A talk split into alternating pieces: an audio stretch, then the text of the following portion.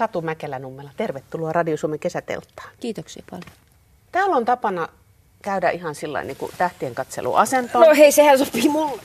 niin, on... niin sanoitko että sulla on vähän niin kuin jäänyt unet vajaaksi, niin erinomaista. Tämä on ihan loistava asento. Joo. Roppa tykkää tästä. Tykkää? Joo. Ai.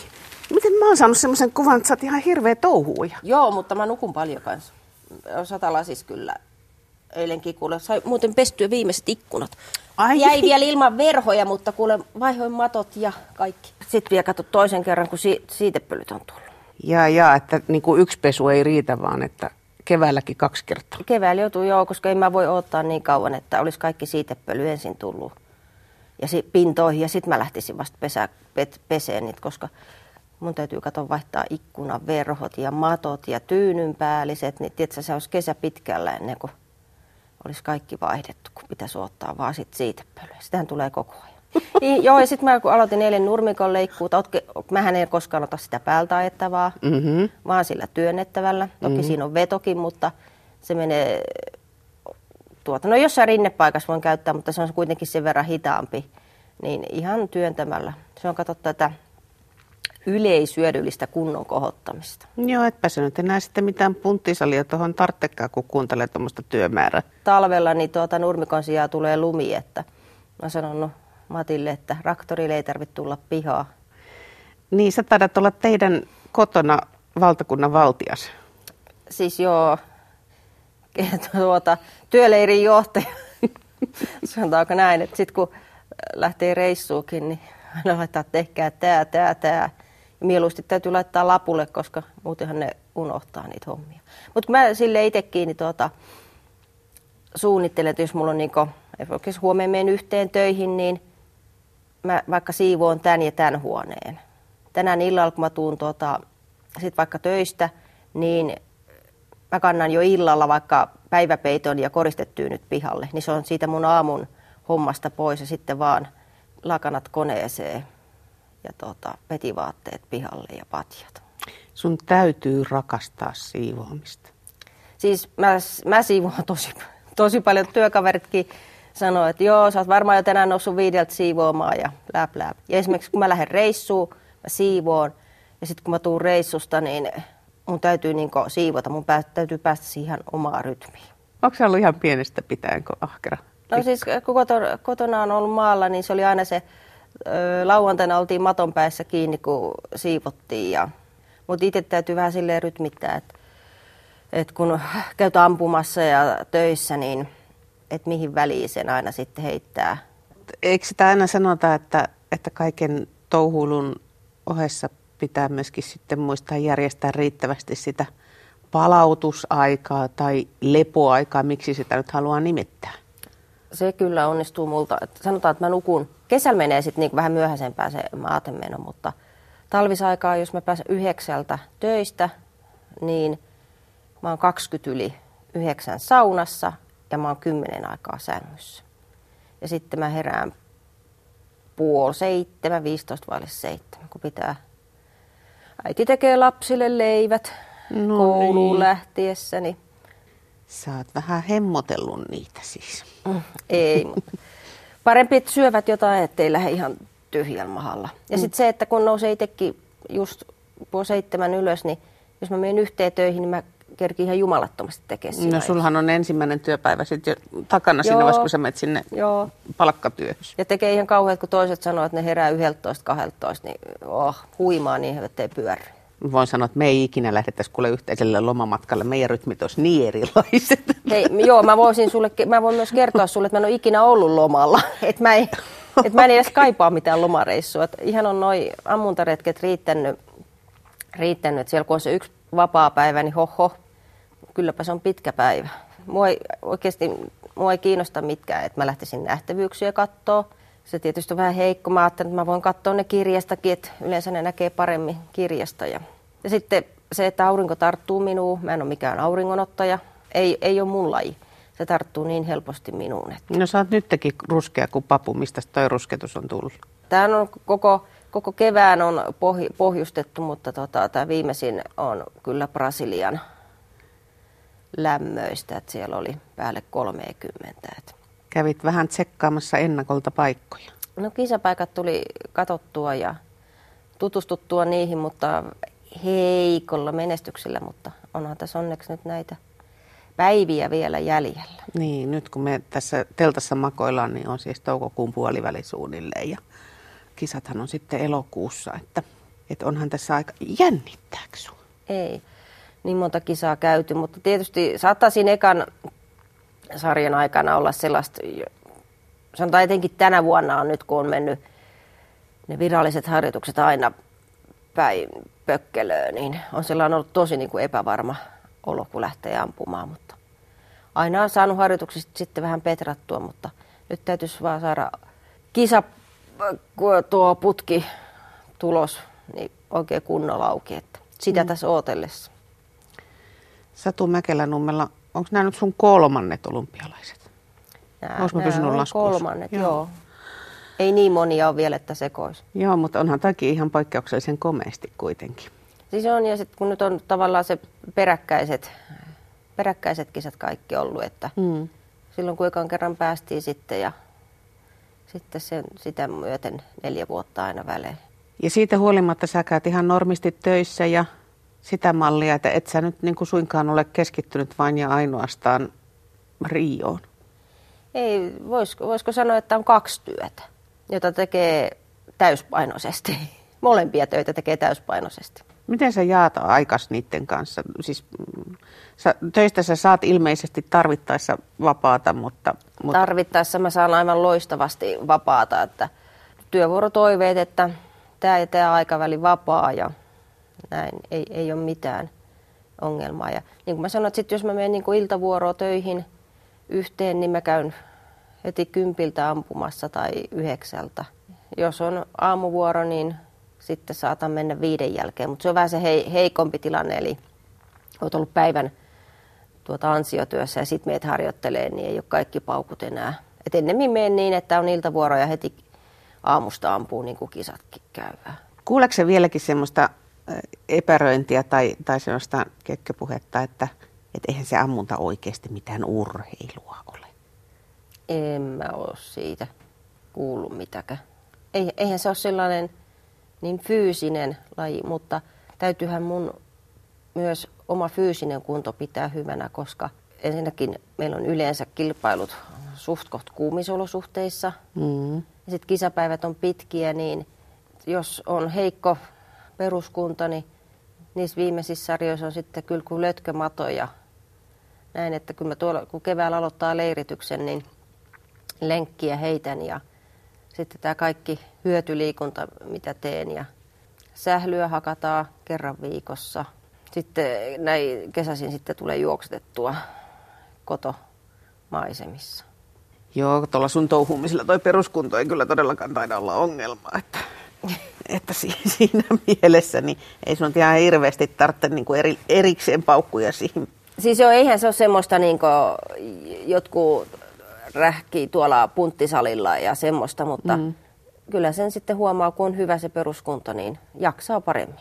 Niin ja ennen kaikkea sun lajissahan taitaa se kunto ja siitä huolehtiminen olla enemmän tuolla niin kuin ylänupissa. Siis joo, vaikka sä tiedät, että miten se tehdään, niin enemmän kuin 70 prosenttia on tuolla korvien välissä sitten. Että sarjassakin, kun, jos sulla tulee ajatus mieleen, että sä 25 kiekosta saat jo siinä 20 kohdalla, että no niin, nythän on mennyt hyvin, että tässä tulee varmaan täyssarja. Niin sen ajatuksen jälkeen niin todennäköisesti sulla on reikä, ja sitten sä harmittelet sitten ekaa reikää, niin tulee toinen reikä. Ei tullut täyssarja. Koska mä muistan silloin aikoinaan, kun oli ampunut 24 kiekkoa ja sä menit siihen, silloin oli, oli nuori ja komea enää kuin se ja, niin menit sille vikalle paikalle, että jes, tulee elämäni ensimmäinen täyssarja. Ei muuten tullut. Se meni se. Et liian äh, positiiviset ajatukset ja tietysti ei, ei negatiivisetkaan ole, että se olisi parempi kuin toi olisi tuo pääkoppa pysyisi tyhjänä, mutta välillä sinne tulee, että jes, nyt on mennyt hyvin ja sitten se on se seuraava reikä. Satu Mäkelänummella, miten sen keskittymisen saa niin, että, että on jotenkin seniläisen tyyni siinä vaiheessa, kun pitää ampua? En, mä, en, siis, mä en ajattele ammuntaa siinä, kun oottelee vallilla omaa vuorotaan, että katse hapuu siellä etumaastossa ja en mä nyt kotiasioitakaan mieti, mutta ihan vaikka sieltä maastosta joku kohde, mitä miettii tai näin, mutta ei niin, että se ajatus karkaisi ammuntaa. Tai että aha, kolmanneksi edelleen, aha, sinne tuli reikä, kuka siellä nyt olikaan. Että ei, ei semmoisia pitäisi tulla, mutta vaan, vaan tulee välillä aina. Ajatus tosiaan ne karkaa ihan järjettömään ja sitä ajattelee, että nyt älä mieti enää sitä, että sitten tulee jo ajatus mieleen, että no varmaan tulee reikä. No sehän on niin jo valmiiksi tehtyä Niin, eteenpäin. se on tilattu jo Niin. siinä vaiheessa. Käytät sä jotain tekniikoita vai onko tämä sulle ihan luontaista, että sit kun tarvitsee keskittyä, niin sä keskityt oleelliseen ja that's it? Ei, siis en mä ole koskaan edes tehnyt mitään mielikuvaharjoituksia enkä mitään. Että se on aina kun menee siihen pallille, niin sitten pitää päätä tyhjentää. Sä taidat tykätä paitsi kotihommista ja ampumisesta, niin myöskin ihmisistä, kun sähän oot aina ollut semmoisissa hommissa, että sä kohtaat paljon ihmisiä. Siis joo, aina ollut palveluammatissa. Sanotaan, että en mä nyt oikeastaan sanattomaksi jää, kun joku jotain kysyy, että ei ole semmoinen niin kuin arka puhumaan. Et sä häkeily siitä, kun ne tulee pikkusen sellainen kainostelle ja ihastellen, että vitsi, toi on se olympiavoittaja. Join välillä tuossa työmaalla, niin ne kysyi, että oliko se a- maailmanmestari? Mä en oo. Okei, oot sä? Mä sanoin, että "E- en mä oo kyllä maailmanmestari. Et olympiavoittaja kylläkin. Ah, no niin, niin. Tai sitten justiin, että oot palvelet siinä jotain, niin kuulet, kuulet siinä tuota, että toi, toi on se ampuja. Tavallaan kuulet sen, mutta ne yrittää kuitenkin sen salaa sanoa. Joka on aika söpön kainoa kyllä, että suomalaiset on Mutta se on semmoisia. mukava, että tunnistaa. Ja sanotaan nyt taas, kun on tämä olympia vuosi tässä menossa, niin tilanne on taas niin kuin paljon enemmän esillä. Onko sun pakko käydä töissä vai voisitko sä vaan keskittyä tuohon treenaamiseen? Onko se siis sun oma valinta, että sä haluat käydä töissä? On oma valinta, koska se, että mä olisin aina yksin radalla, niin olisi se aika synkkää. Niin toi, sitten toi asiakaspalvelu ja työkaverit, niin se on sitten ihan vastapainoa tolle ammunnalle. Mm. Ja oikeasti niin kyllä sitten ajan myötä olisi pakko käydä niin rahallisesti töissä, koska matkustaminen, panokset, asuminen, kaikki kisamaksut, kaikki lennot, kaikki, kaikki pitää maksaa. Niin, et, eli siis- niin, et, ni, niihin ei pääse ilmaisiksi. Niin. Eli siis rahallista tukea ei tule siihen malliin, että, että sen kun lapiolla lappaa. Ei, ei todellakaan. Että totta kai on, on olympiakomitean tuki ja ampumaurheiluliiton tuki ja sitten opetusministeriön tämä urheilija-apuraha, mutta kyllä sitä niin paljon meneekin tuohon taivaan tuuliin, että se on sama sitten kun ne rahat repistossa. mutta paljon mukavampi on, kun saa ääntä aikaiseksi. Niin. Satu Mäkelä-Nummella nyt olisi kuule yksi valinnan paikka. Saat joko jatkaa tällainen pötköttämistä tai sitten juoda kahvia. Pötkötellään näin ja juodaan eväät sitten. Selvä, sehän vain No, passa. kato. Sehän vain passa. Koska sehän on sylistä sitten kuitenkin. Oliko sulla paljon telttailukokemusta? Ei ole. Lapsuudesta takapihan omenapuiden alle pystytetty teltta. Veli, meillä on kaksosia, niin mä oon yhdeksän minuuttia vanhempi. Veljeni ei uskaltanut jäädä sinne yöksi, se meni aina sit sisälle. Se kyllä tuli sinne illalla, mutta sitten se lähti sisälle, kun se piti olla oikeasti yksin. Lapsille tuossa kotona on ollut teltta, mutta se oli just se hemmetin märkä kesä, niin Vest tuli tupaa. Se siitä Öö, riemusta. se siitä joo, ja teltta hemmetti. Kaksosista aina kerrotaan kummia juttuja, miten ne niin kuin ymmärtää ja tietää toistensa tekemiset ja menemiset ja niillä on omat kielensä ja, ja muuta. Onko teillä vahva suhde sun veljen kanssa? No siis sillä lailla, että joo, ollaan paljon tekemisissä ja meistä, niin mä oon aina tehnyt asiat ensin. Se yhdeksän minuuttia sua sulle sen Joo, etumatkan. joo vissiin. Ja sitten veljeni kyllä sanoikin esimerkiksi, kun ajettiin autoa tuota inssiäkin, niin kuorma-auto inssiä, niin ajassa ensin. Selvä. Ja sitten kun sitä loppupujottelua tein ja oli tehty, niin se sanoi, miksi sä ajoit noin kauhean kovaa, sä et pääse läpi. Mä sanoin, eihän tässä nyt, kun me ollaan jo siis ajettu, kun ollaan maalta, niin mm. meillähän oli tota ajokokemusta ja silloinkin jo yhdeksän vanhana niin tyyny auton penkille, että yltyttiin näkemään ja polkimiin, niin silloinkin velini sanoi, kun auto oli aina tallissa etuperin, että peroita sä toi auto pois. No ettei hän peroita seinää, niin... Ja tuota ammunnastakin, ammuntakokemuksesta, kun, että kumpi uskaltaa ammuta ensin, kun kaikki sanoo, että se, on niin, se rekyyli on semmoinen, että siinä saattaa jopa persuksille lentää. Niin. niin siinäkin tein, tai ihan vaan ammuttiin taivaalle kotona siinä pihalla, niin sen tehnyt ensin. Ja... Sä oot vähän niin kuin tiennäyttäjä nyt sitten ollut Joo. hänelle. Joo, ja mä olin aina tuota pienenäkin semmoinen, että äh, veljeni istui potkukelkassa ja minä työnsin ja vedin pulkassa sitä. Ja sitten se pienenä se sanokin mulle, että sovitaanko niin, että hän pitää tilan ja sä teet työt. Sanon sopii! Mutta tuota, kyllä mä aika pitkään siellä sitten, kun meillä oli kotona lehmiä, niin kävin aina, kun kävin kotona, niin kävin auttamassa ja lypsämässä lehmiä siellä, mutta kyllä nyt ihan on tuota itse tehnyt maatalous. Nyt ei enää lehmiä ole, mutta viljelyksen on. No onko se myös se, joka on tehnyt kaikki kolttoset ensin?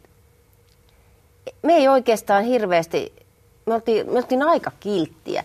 Mitä se, että me keskenään me ollaan kinasteltu ja kuule korviksia hukkunut ja painittu tuota nurmella ja oma kyllä tikkakisas, kun tuli tappio mulle, niin sitten kun mä sanon veljeni, kun hän kiipesi tuohon navetan katolle meneville tikkaille.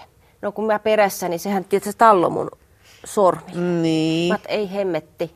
Mä otin kuule tikan ja tuohon pohkeeseen nappasin kiinni ja äkkiä kuule sisälle vessaa ja ovi lukkoon.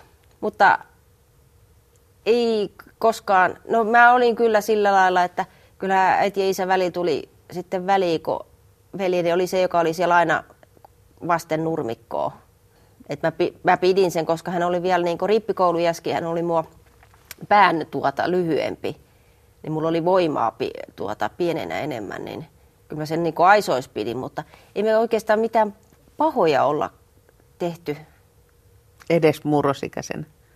Nyt Ei. sun lapset sulkee korvensa. Ei, ei olla, koska Ai me ollaan maalta, niin, Niin. meillä ei ollut koskaan hinkua edes mihinkään tuonne keskustan äh, ju- juttuihin.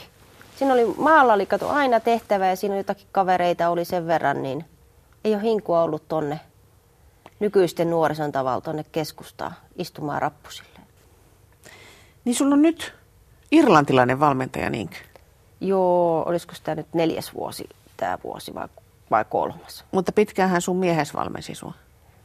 Kyllä, joo, ja hän oli tuon maajoukkueen valmentajani siinä. Niin. Mutta niin kuin tuossa, nyt oltiin tuolla Brasiliassa, niin siinä oli se Derikki, irlantilainen ampuja, ja sanoi, että Satu, et sä tarvi mitään valmentajaa. Mä sanoin, että en mä kyllä tarvi, että tavallaan keho tunnistaa niitä virheitä, mitä tekee, mutta toisaalta se on kiva, toi Kevin on ollut siinä, kun kausi aloitettiin. Ja nythän on vissiin tulossa tässä kesä, että ei me sillä lailla kerta kuussa edes nähdä, mm, vaan mm. kerta puoleen vuoteen sanotaan näin. Et ei, ei sillä lailla niinku ihan päälle pääsmäristä voida, että kyllä tätä niinku itse on tehty. Oikeastaan mä jäin vaan miettimään sitä, että silloin kun sä oot miehes kanssa tuota hommaa tehnyt enemmälti, niin, niin sehän on aina semmoinen, monelle ainakin semmoinen mysteeri, että miten sitä kun on aviopari ja sitten vielä tekee töitäkin samassa. Että miten sitä kestää toinen toista? Niin, mutta se oli semmoista, se on ehkä samanlaista niin kuin nyt tämän Kevinin kanssakin, että ei semmoista. niin Kerran puoleen vuoteen. niin, mutta siis kun tavallaan jo silloinkin on tehnyt tätä ammuntaa, niin itse koittaa hakea ja miettiä, koska ei siitä ole mitään hyötyä, että joku sanoo sulle takana, että se jäi perää tai meni oikealta ohi. Kyllähän sun niinku itse pitää tunnistaa niitä virheitä, koska ei sulle kisas voi kukaan tulla sanoa, että hei, sä ampusit vasemmalta ohi. Mennä vaan, että oliko sun helppo ottaa sun mieheltäsi neuvoja tai ohjeita vastaan? No mitäs luulet? No kyllä mä tiedän itsekin. Älä sä tuu mulle sitä niin, just. Pakkohan mun on vissi viimeiseksi esittää sulle se kysymys, vaikka mä tiedä haluanko mä, enkä mä tiedä haluatko sä siihen vastata edes. Mutta Satu Mäkelänummella, onko sulla tavoitteita tonne Rioon? Ainahan tavoitteet pitää olla. Eihän voi lähteä kisoihin ettei tavoitteita. Totta kai se tavoite on siellä finaalissa. Että on siinä kuuden sakissa, ketkä lähtee ampua semifinaalia, mutta sinne menee kuusi parasta.